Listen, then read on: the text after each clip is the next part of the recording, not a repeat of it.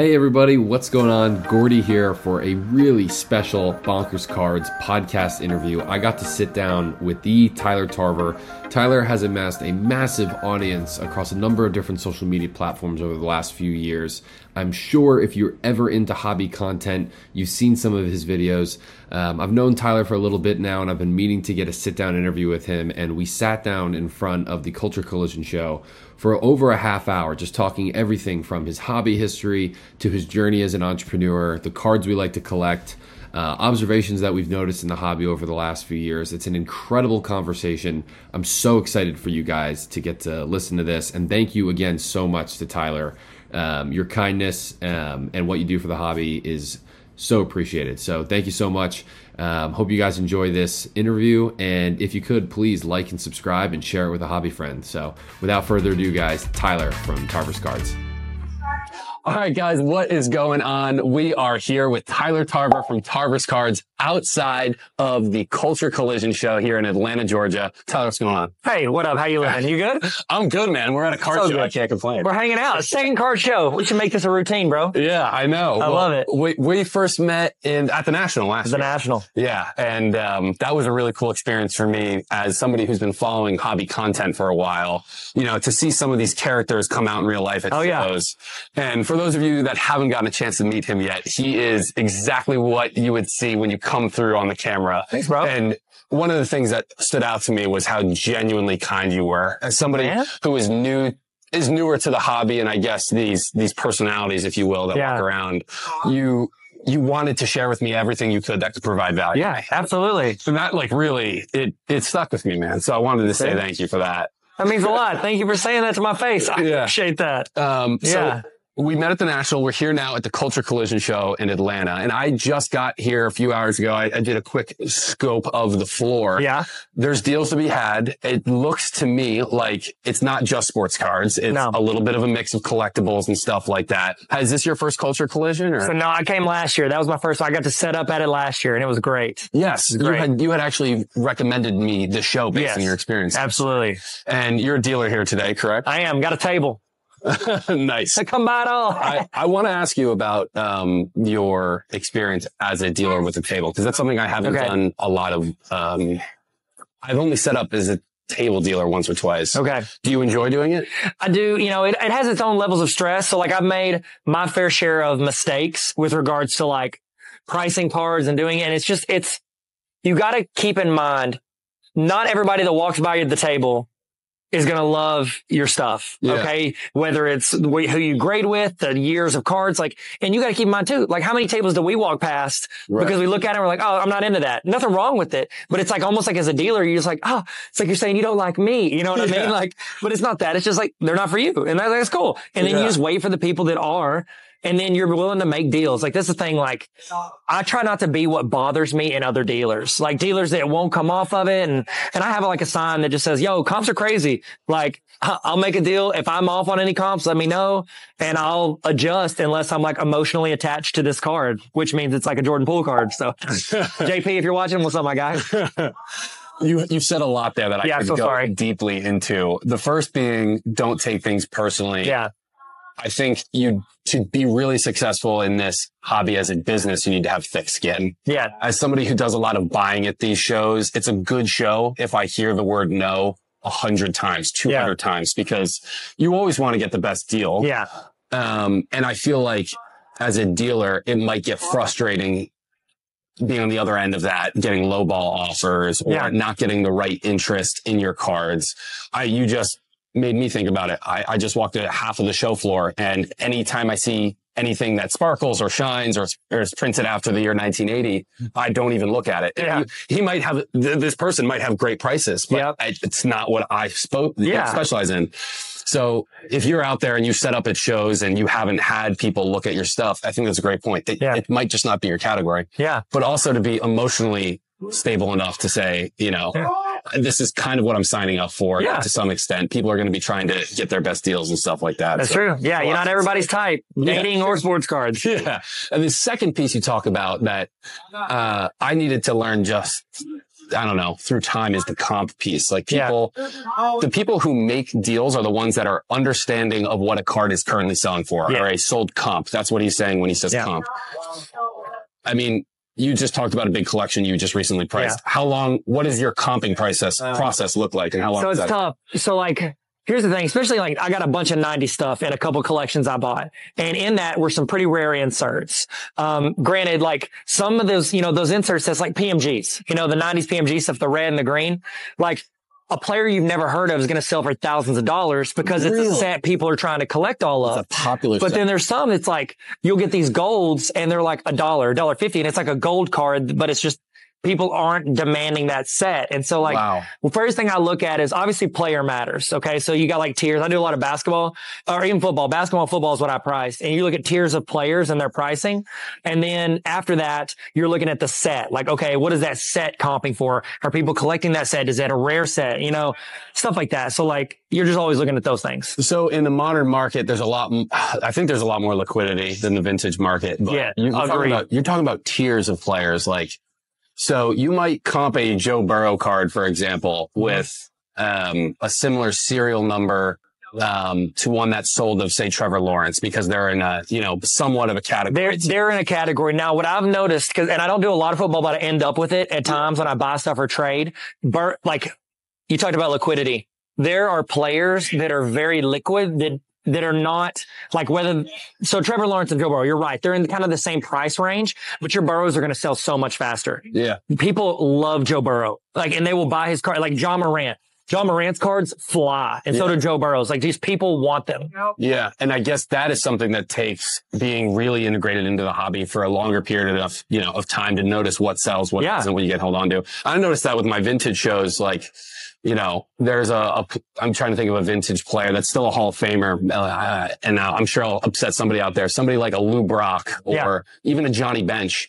They don't move as fast as Hank Aaron, Willie Mays, Sandy Koufax. So from a dealer perspective, trying to figure out how do I price this where it will actually move? Do I want to buy this card if I'm on the other end of the table knowing it won't move? There's a lot to consider when you're a dealer. for sure. Absolutely, absolutely. But, um, so I wanted to ask you, I guess, also about how long you've been in the hobby. Yeah. Um, because if you guys aren't following him, Tyler has a massive following across a number of social media channels Yeah. on Instagram, TikTok, wherever you are. He's there. If you are in hobby content, you've undoubtedly seen this Yeah, face. and you've been you've been like this dude needs to chill and do his videos better because he always runs out of time, or you've been like, oh, it's okay, I vibe with that. Calls No. people chicken nuggets, it's fine. Yes, chicken nuggets a big thing. Say it way too much. What, what's the origin of chicken nuggets? I have no idea. It's just something I said, and then like it's like it's weird when you start creating videos online because I started I do education content as well, Yeah. and I started like saying it with that. I was like, oh, click on this little chicken nugget, like showing teachers what to do, and then I started collecting cards again a few years ago, and I started saying it, and it's like you don't notice what you're saying, and then like. You start reading the comments and then like people do it. And honestly, last year at this show is when I noticed that I said chicken nugget way too much. Yeah. Cause people would like see me and they go, yo, chicken nugget. And they would call me chicken nugget. And I'm like, okay, that's one of my phrases. So I got like a mascot made of a chicken nugget. So that's my mascot now. That's pretty cool. Yeah. Now, I want to get into the, the hobby beginning. Yes. Sweet kicks. too. Thanks, bro.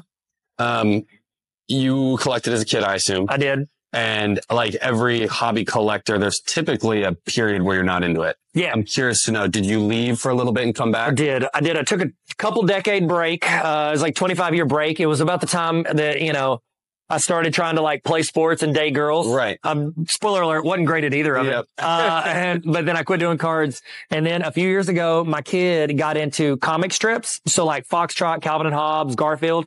And he went to buy some books and I looked it up and like 15, 20 bucks each. I was like, I was into this. I have these books. So I went through my parents' mini storage, found my old MJ binder. Hmm. I was hooked. And when was that? What year? That was, it was 2020. 20 Yeah. I know. That, so the boom, like everybody kind of got into it during COVID, you know? Yeah. And I was really busy because I was doing a lot of help with people and organizations for like marketing stuff because apparently nobody used the internet before 2020. Yeah. Um, and so I was helping them. And then near the end of 2020, that summer, the end of 2020 is when I dug it out and I got super into it. And So started going. did you start your, your account in 2020? Like the I think I Tarver's did. Cards Instagram is only Yeah. founded in 2020 I think so. and it has over 50,000 followers. You're like an incredibly recognized oh, figure in this Oh, Thanks, man. space. And you've, you've been doing this for four years, a little less than Yeah. four years, like three years. Something like that. I, I think that's, I mean, hard to process for sure. Because Yeah. somebody like me who, you know, when I first started seeing content, uh, assumed that you had been in this for a very long time. Thank And in the grand scheme of things, it's not that long. You know, No. I, I, I started making content um, only about a year and a year and a half after you, you know, Okay. and some people talk to me and they think I've been in it a long time, but I Yeah. haven't.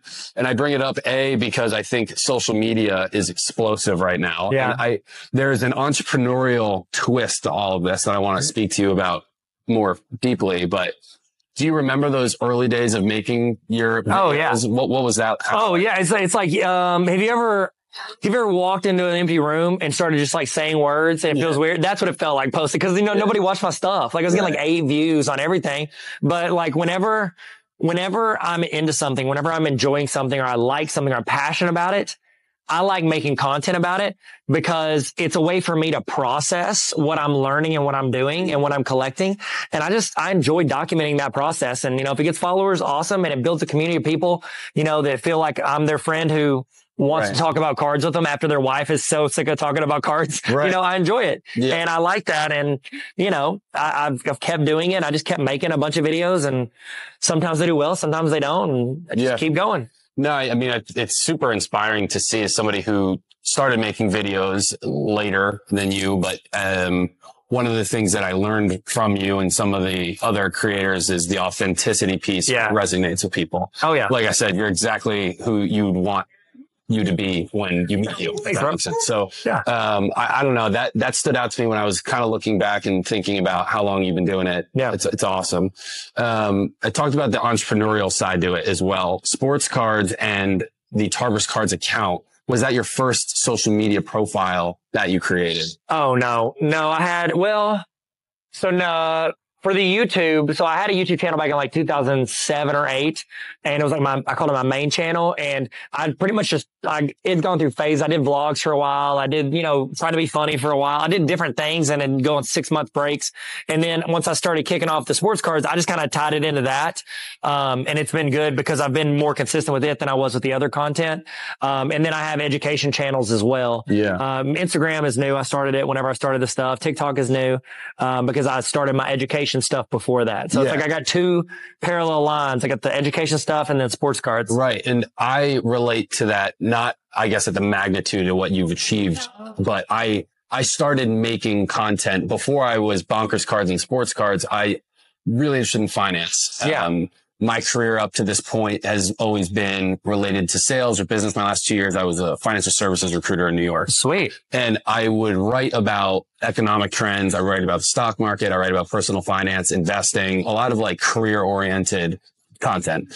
And I was doing okay with it, making TikTok videos and things like that. I was writing a blog. I, I write a blog now about the cards as well. Yeah. But- great. I wasn't as successful with what I, the Bonker Beat is the name of that brand. You can follow it. I'm trying. It's, it's still not there, but a lot of the lessons that I learned from the Bonker Beat made Bonkers cards a lot easier. Dude, that's what it is. It's always building and learning from something. Like I've, Yeah.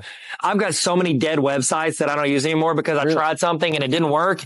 And then I lost, I wasn't passionate about it. And it's like, you have to do something and talk about something you love, even if nobody's listening, or else you're going to quit. Whether it's successful or not, you're going to quit at some point. How many vloggers have we seen like my last vlog? It's because Yeah. they didn't like it. They were doing it for money or views or clout or whatever.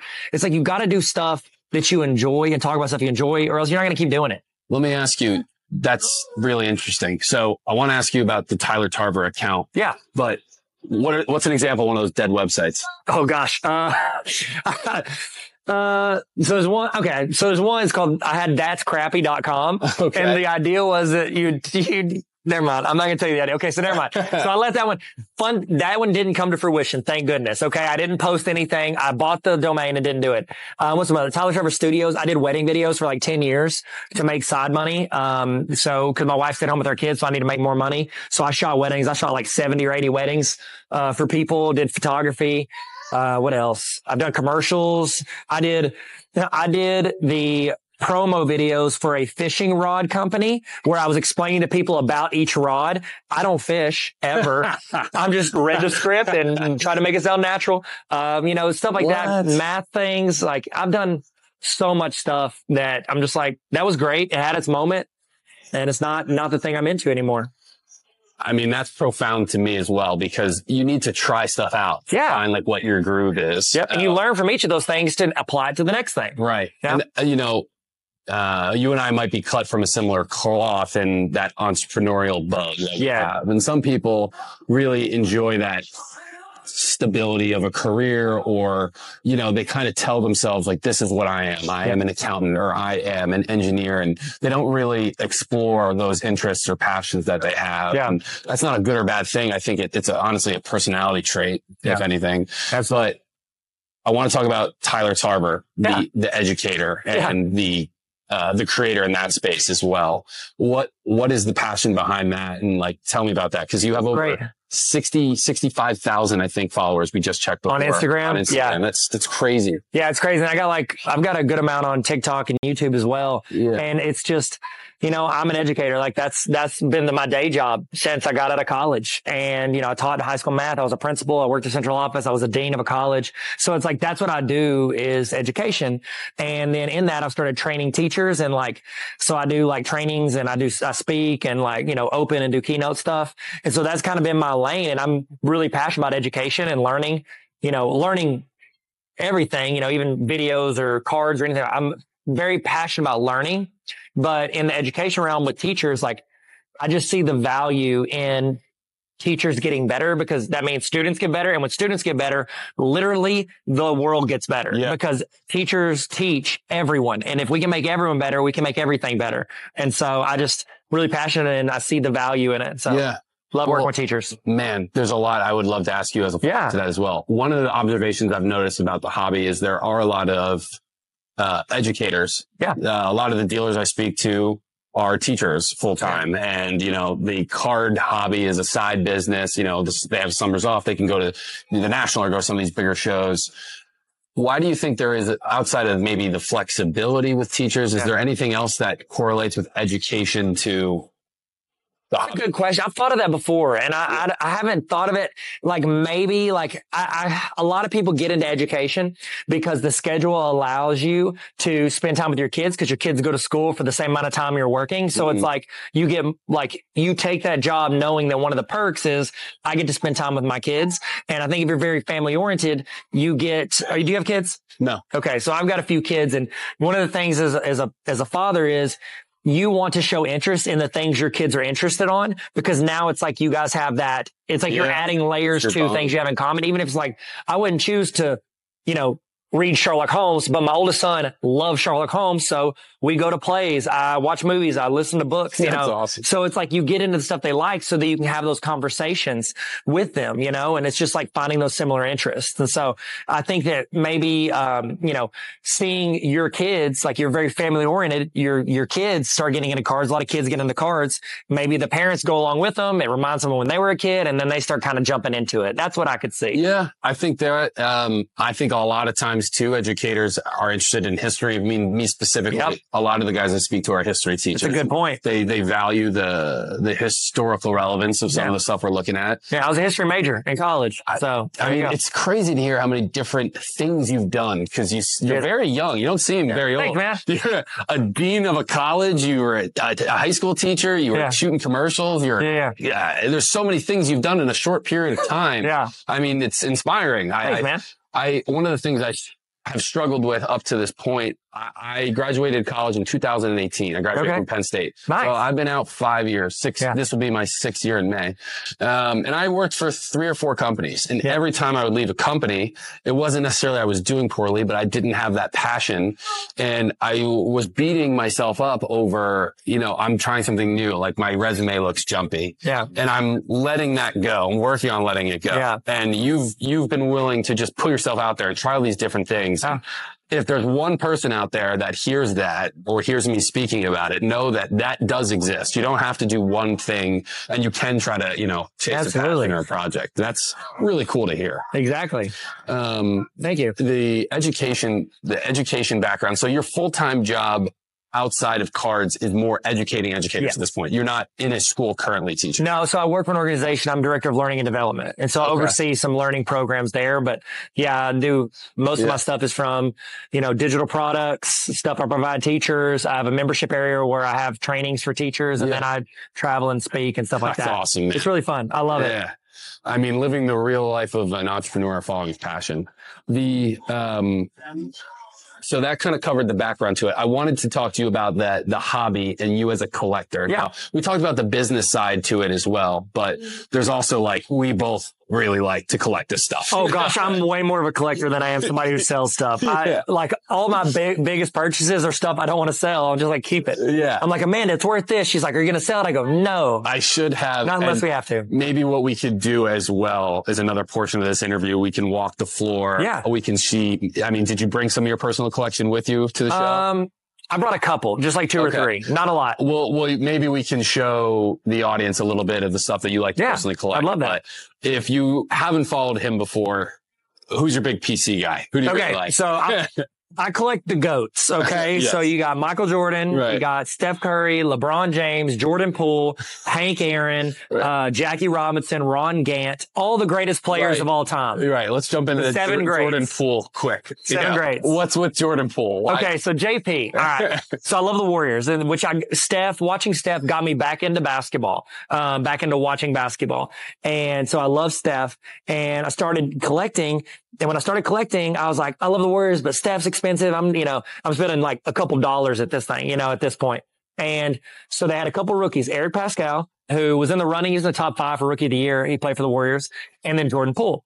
And, you know, they were hmm. tanking that season, but and go, I can go to shows and I go to the dollar boxes and get Jordan Poole cards for like a quarter. You know, Right. they're super cheap. That was my cheap collect. Had a bunch of his autos and silvers and all this. Makes sense. And then a couple years later, he came in the playoffs and started averaging like 30 points a game, popping off pool party, death pool lineup, like insane. Pool and party. I literally, I had like, I had 300, 350 ish Jordan Poole rookies at that point.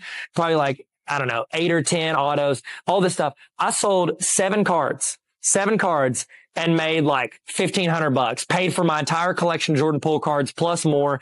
And those have all come down since then.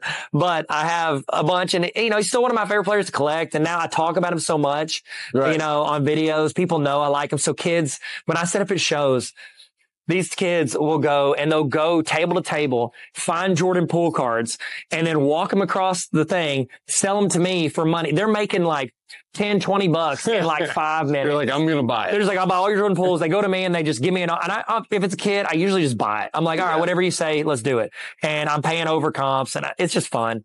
You know, I got kids literally hunting JPs. I got to stop. It's going to be, How big is the pool collection? What are you up to? I, I got a, I got a considerable amount. Let's just say that. yeah. I, I'm No exact sure number. I probably got between, even with his drop in his market, I probably got between 10, 15 grand worth of Jordan Poole cards. Wow. I was just curious, even from the quantity. Oh, quantity? I've probably got four to 500. Four to 500. Yeah, probably closer to five. Huh. Interesting. Yeah, So it's too much. now my channel is mostly a vintage. Oh, I love vintage audience. baseball. So uh, most of my guys who are watching this uh, love basically anybody who played before 1980. Yep. My PC is mostly Hank Aaron, Willie Mays, Jackie Robinson. Okay, I don't collect Willie, but I collect the other two. So Jackie and Hank. I just bought an autographed Hank Aaron baseball bat. Really? Yeah, I was really excited to get Here it. today? No, no, no. I bought it a couple weeks ago. Okay. Very Yeah. cool. Is it is it like a replica or game No, I- bat? So I don't know. It's it's it's Hank Aaron's got his name on it and everything. I'm not sure if it's game used, um, but yeah, it's a Hank Aaron bat. It looks legit and it's got his autograph and it's JSA certified. So All right, that's pretty cool. Yeah, pretty You fun. guys see a Hank Aaron signed bat pop up in one of my videos, you'll know where I got it from. I'm gonna Solid. make him an offer. let's go. I'm to turn it down. No, But- I love it. You told me last that you were looking for a Jackie Robinson rookie card, Yep, got it. the 48 Leaf. Yeah. Did you know I got it? Have you seen I, the video? I have seen the video. Um, talk to me about that. What was that process? It was like? uh it was a little stressful. So it's the most expensive card I've ever purchased online. yeah, And I bought it through eBay bids. I went to bed and it, the Jackie Jackie rookies go what three or four grand usually close to four. Yeah, Uh, ungra- raw raw goes like thirty five hundred, right? yeah. Um, Yeah. But you have the is it is it fake? You have that that playing in. Sure. And so I was on eBay one night and the bids were up to like I don't know twenty eight hundred dollars, and I was like whatever. I threw in like I think I said like twenty nine fifty. Yeah. Woke up the next morning. I'm thinking I didn't win. I won. You won. You know, after tax and all that, it was like 3,200, I think, tax and all that, whatever, no shipping, but whatever. right. Get it for 32. And I'm thinking my, in the back of my mind, I'm like eBay authenticity. Like they, they'll get it. They're like, it's authentic or not because it was raw. I get it in my mailbox. It did not go to eBay authentication. It came straight to me. Dude had it, no top loader. It's or no Really? had a top loader, no penny sleeve. And I'm like, open it up. I'm like, where's the authenticity?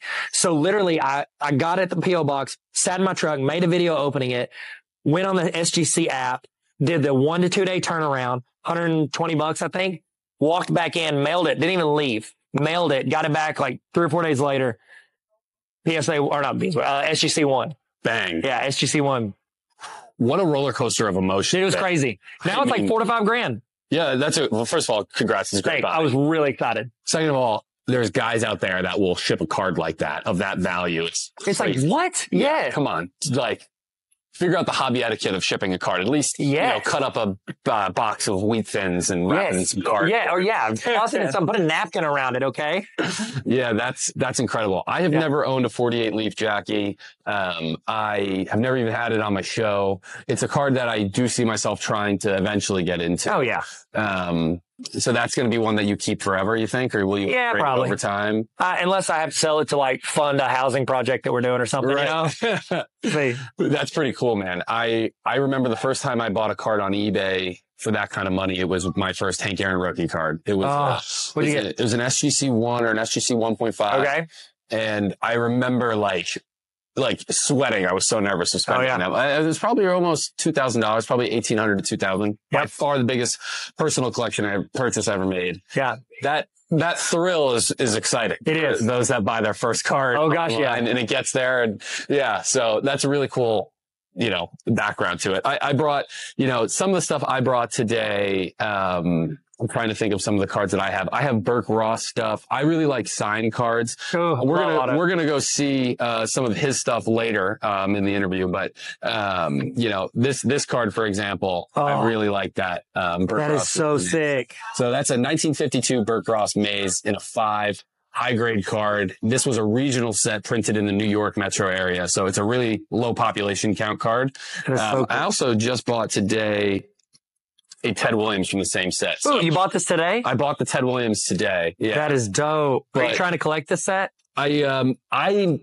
I know that it's rare. I know it's low pop. I know collectors are interested in it. So sometimes I buy stuff when I think the, the number's right. Yeah. I can either keep it or sell it. Yep.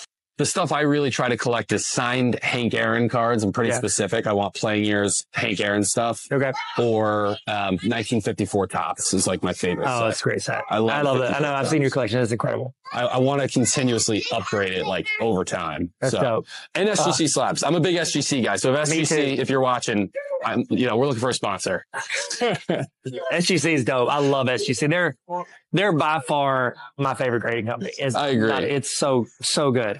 Yeah. So I guess a couple more questions and then we can walk the, the floor. And I appreciate again, thank you so course. much for all the time. Yeah, I'll just hope my kid didn't sell my cards too low. Yeah. I, you know, the content evolution you've had since 2020 to now, I want to ask you, what is the biggest thing you've seen change about the hobby since you've been back in? Like the hobby as a whole. yeah, since 2020. Um, I think, I think people are getting ripped off less, and which I like, uh, because, you know, when I got into it, everything was expensive. You, well, actually, I'll tell you the biggest thing. You can actually buy cards at the store. That's the biggest change. Cause I remember for two years, I did not find one pack of basketball cards and I went to probably a hundred plus Walmarts, Targets, all Couldn't of it. find it. Couldn't find it anywhere. So the fact that you can just find cards is great. And then also I think that like all of us that jumped in in the past few years, Yeah. I feel like we're getting better at it and we're not getting, you know, cause there's some people that have been in for a while and they're a little pushy and, you know, you don't want to be uncomfortable or be rude. And, you know, I just think we're all getting a little better at it. And I think it's starting That's to level awesome. everything out. That's awesome to hear. Yeah. I mean, I, you know, when I dipped my toe back into the hobby, it was really 21. It was after this big boom. Like Yeah. I didn't see that, what you're talking Yeah. about. But what it sounds like is that a lot of the hysteria has moved away. Yep. And, um, you know, the real ones kind of stayed. Stuck And around. Like any sort of, you know, stock chart or whatever, you see these spikes and you see it come down, but that return period, like we set a new foundation Yep. of what the base is of It's collectors. Steadier. Yes, Yeah. absolutely. So that's awesome to hear, man. I mean, Yeah. uh, from a content perspective, have you seen anything change as well? Uh, yeah, uh, like it's same thing you just said. Like a lot of those guys that were just jumping in because there was no content, they were trying to fill that void and make money. A lot of those dudes have dropped off. Um, you know, a lot of them that were just like, cause you get content and it's fine. And people, they'll just want to flip, you know, buy and flip. And they're just like, oh, look at this car, you know, that's fine. Um, and there's, there's a place for that, I think. But I think you've seen a lot of those guys drop off because they're not able to flip and make money every two. Like it used might- to be like making money a hand over foot. Now it's like a little Right. harder. They might not have been as passionate about it. Exactly. Like I, like you talked about, and one of the things I've been learning through highly successful people you have to be consistent and to be consistent, you need to be passionate. right? Absolutely. Consistency breeds success. Correct. You Same with social media. every day. Yeah. Yeah, you have Social to media, you have to be there every day. Yeah. So in order to be there every day, you have to really, really freaking like it. You have to want to talk about it. Yeah. Yeah. Yeah. So that's cool to see from a content evolution. You talked to me right before we turned the camera on, I mean, this being in a position where you're interviewing Derek Jeter, Yeah, that was cool. he's like a childhood idol of Yeah. mine. What was like that? You met him at the. I mean, he's no Ron Gant, but he was a really nice guy. Uh, I really liked him. He, he's super chill. Like he's super Yeah. chill. We got to have dinner. Like there's a big group of us that got to go to a You dinner. had dinner with him. Yeah. Well, he, he bounced table to table because there was like seven or eight tables, but yeah, he hung out on a table for a while. We all got to eat and Arena Club, you know, his grading company, they're, Wow. they're the one grading and like, you know, vaulting and all that. Um, they hosted a bunch of us. And then, you know, the next day I get to interview him and that was a lot of fun and it was, it was great. It was a great experience. Super cool guy, super nice, super chill, Yeah. very, very kind. I mean, if I'm in that situation, I'm like, I'm shaking. I'd Yeah. be so nervous. to meet Well. I was sweating, but the only reason I was sweating is because my kid left my backpack in the bathroom at the other side of the national. So I'm like, I'm about to miss an interview with him, but also all my stuff's going to get stolen. So we run across the largest warehouse I've ever been to, like four warehouses. Yeah. Running and it was already danky and hot. I'm in like the, the baseball mitt It section of like hot. those gross dudes that don't yeah. sell anything, but they show up every year. Yeah. And I'm like funneling through their fog and Yeah. I like go in and we found the backpack and then I book it all the way up upstairs. Then I get there and I'm sitting across from Derek Jeter interviewing him and he's sitting there right where you are. And I'm sitting Yeah. here and I'm talking to him and I can feel sweat beads dripping down my face. Like, and he's, he's like, look, I can see his eyes just kind of looking at me and I'm just like, yeah, I'm like, okay, so what do you think about, you know, when did you start collecting, Derek? you know, what do you think if you'd have been drafted to the Astros? That's what I'm Oh, doing. That's- just sweat. I was, oh, I was the worst. And here's the thing. This is what bothers me the most. Okay. I didn't like the Yankees growing up because I liked the Braves. okay. I have a, um, so it was, um, a Negro League baseball team, the Brooklyn Eagles, but it said they have the similar New York Wow. thing. They're from like the 30s and 40s. And I have that hat. It's the only kind of New York thing I own. I had that in my backpack and I didn't even put it on. I forgot that I had it. I could have just popped the hat on, catches a sweat. I'm, You're I'm, good. I'm good to go. Yeah. What of it? Yeah. Well, And I didn't do it, man. well, I, part of it is that you're, you know, the challenge of operating as a father, a kid losing your thing. There's a lot Yeah, going on in There's a lot happening in that moment. I'm like, what questions are going to ask? the fact that you were able Ugh. to still, you know, conduct an interview Yeah. with the captain in that experience is pretty cool. So, yeah. I and he did sign, uh, so I had three national tickets. This is his first national he's ever been to. Three national tickets and they, he signed three of them. he signed for you. He signed three of them and numbered them all one to three. It says, uh, first national. That's So really did cool. We did a giveaway and I gave one of them away. I still got two. That's awesome. Yeah, it's fun. Oh, cool. Well, Whatever. I mean, what I guess again, we're going to wrap up here. We're at the Culture Collision Show um, here in Atlanta, Georgia. I want to ask you in terms of what are you on the hunt for this Oof. weekend? What anything specifically you're? Um, Yeah. so you know what? There's a few, I'm working on a few sets. Um, so if I can find those, great. My main thing is, um, just, I'm trying to sell a little bit because there's a couple things I did want to buy back home and I got to pay those dudes for that. Um, you know, I'm working on like the EX credentials. I just started that. I'm trying to get, uh, that's, that's from 96 Kobe rookie year, those white borders, basketball, trying to get all those. They're numbered at a 499. Uh, I'm trying to get one autograph card of everybody in the top 75 for NBA. Wow, um, that's still- a great project. Yeah, it's been fun. I just started that one about a month or two ago. I've been working on trying to get one Hank from, uh, every year he played. Nice. So working on that. And then Jackie won from every year he played. So, Nice. you know, you never know until they come to the table and then some just look dope looking cards. I'll buy them. Loved Yeah. MJ, Jordan Poole, you know, the goats. That's that's cool. I feel like one of the things that's awesome about this hobby is there's so many different ways you can collect. Yeah. So many different projects you can take on. I love that top 75 NBA idea. Yeah. That's really cool. This guy bought my first sale of the show. This guy came up at a Jerry Rice 86, uh, Topps rookie card and he bought it. And I was like, oh, sweet. I was like, I got the whole set. He's like, well, actually, I'm working on, he picked tw- his top 20 favorite cards when he's a kid and he's going to collect a hundred of each of those cards. Yeah. And that's one of them. He's got like 50 something Jerry Rice rookie cards and he's going to try to get a hundred. That's a cool, a really cool idea for me to collect. Yeah, I love that. Like, there's so, you choose how you want to do the hobby, Exactly. and uh, there's a lot of creative uh, freedom in that. But there's also like, you know, whether it's a different budget or a different player or a market, there's something for everyone. Yep. and that's what's really cool. Absolutely. I think, um, you know, I have a big vintage set break I'm going to be doing in the next month or two. So I'm looking for some key cards on that. Sweet. What year? Um, Can you say? Is it a secret? It's a surprise. It's a big surprise. Subscribe below so that you can see the next one. I'll say this set is earlier than any of my other set breaks. It would be the Ooh. oldest set break that I ever tried Okay. to put together. Hey, Um, 36 Goudey. Yeah. So we, we might be, we might be playing in that realm. Okay. We might be playing that realm. So a guy that lives near me, he has the largest collection of autographed Goudey cards in the, the, world. the 33 Goudey collector, 33. I said 36. Yeah, 33 Goudey. Yeah. the, his Instagram page. Yeah. I've seen Yeah. that. He, he sets up shows in my town. He's a great dude. Super kind. We've done a ton of trades. And- he always wins the trades. If you ever trade with him, he's going to win. the 33 Goudey collector. Yep. Yeah. Shout out that guy if he's watching. He's super cool. He has a really good collection. Yeah. He's great. And where are you based out of? Where? I'm, uh, I'm next show. to Little Rock in Arkansas. In Arkansas. Yep. Okay. So yeah, I'm totally different region the country. I'm in northern New Jersey. So oh, yeah. I was in New Jersey yesterday. really Yeah. for an education. Atlantic City. Yeah. I was speaking at an education conference. That's awesome. Yeah. I was in Atlantic City. Huh. Yeah, I'm. I'm a big fan of Atlantic City. I, I do like to gamble. I'm a big blackjack guy. Yeah. It's good. I didn't do any. So there you go. um, just because I would have lost. You use the, the spending money here. That's I gamble at these tables. That's right. All right, Tyler. Well, this will wrap up our interview. I, I think we'll, we'll take a walk inside, maybe Yeah. look at a few more tables. I want to see some of the stuff you brought. But Love it. again, this is Tyler Tarver, Tarver's Cards. You can follow him on Instagram, on YouTube, on TikTok. He's huge. Thanks, man. Um, and yeah, I mean, thanks for spreading positivity in the hobby Appreciate it. and uh, being a role model for content creators like me that are trying to figure it out. Hey, I look up to you too. I love watching your stuff. You're one of my favorite creators. Like it's awesome. Thanks, man. I Well, I it. appreciate it. Bro. And let's let's get in there. See what we Let's do it. Thanks, guys.